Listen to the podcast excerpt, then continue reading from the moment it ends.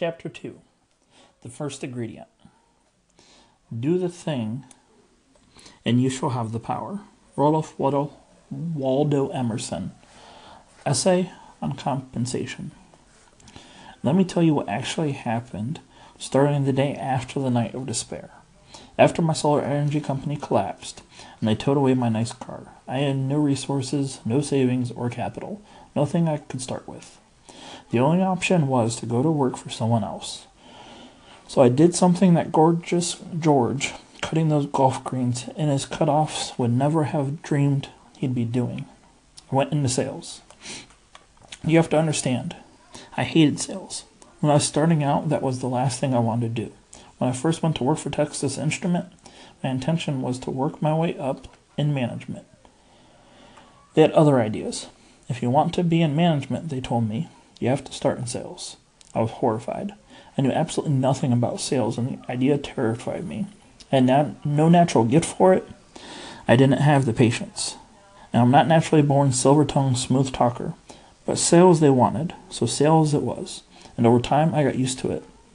And then something ironic happened. Over, t- over time, sales changed my life. Not the process of sales itself, it was the training involved. In the course of going through all kinds of courses, workshops, sales training material, I was exposed to a huge amount of valuable information, but it wasn't even the information itself that changed life. Ironically, it was the thing that I eventually realized was missing in all the training and information, the thing that was far more valuable even than all the priceless information. And it was the first, it was what I call the first ingredient. After the night of despair, having no resources of my own. I went to work for a direct marketing company. In time, I built a good sized sales force and then went on to build a couple other successful businesses, one of which eventually appointed me CEO. Based on the experience, on that experience, I then started a personal development training company called the People's Network, TPN. At TPN, we pro- produced nearly a thousand television programs on all sports on all sorts of topics from finance to relationship, and had the opportunity to work with some of the greatest authors, thinkers, and thought leaders of our time. Because of the position I was in, I found myself at the epicenter of a personal development movement, spending time with such legendary figures as Jan Miller, the famous literary agent for personal development authors Dick Snyder, and the CEO of Simon & Schuster, the biggest personal development publisher Jimmy Bowen, a music producer, the music producer, and Oprah Winfrey. During the years, we processed and provided some of the best information on how to become successful. Information on how to become successful available anywhere. And thousands of people use the information to improve their lives a little, and even a lot. But for many others, so many others, that golden principle, incredibly insightful information seemed to have hardly any effect, or no effect, effect at all. It was mystifying. It had, I had learned so much and gained so much from this that these teachings were life altering, yet I was seeing all these people eagerly taking it in and not really getting much benefit from it.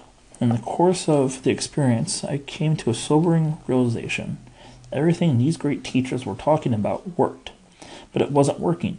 People would try to follow it, but when the quantum leap but when the quantum leap they were looking for didn't happen in the first 30, 60, or 90 days, they would quit.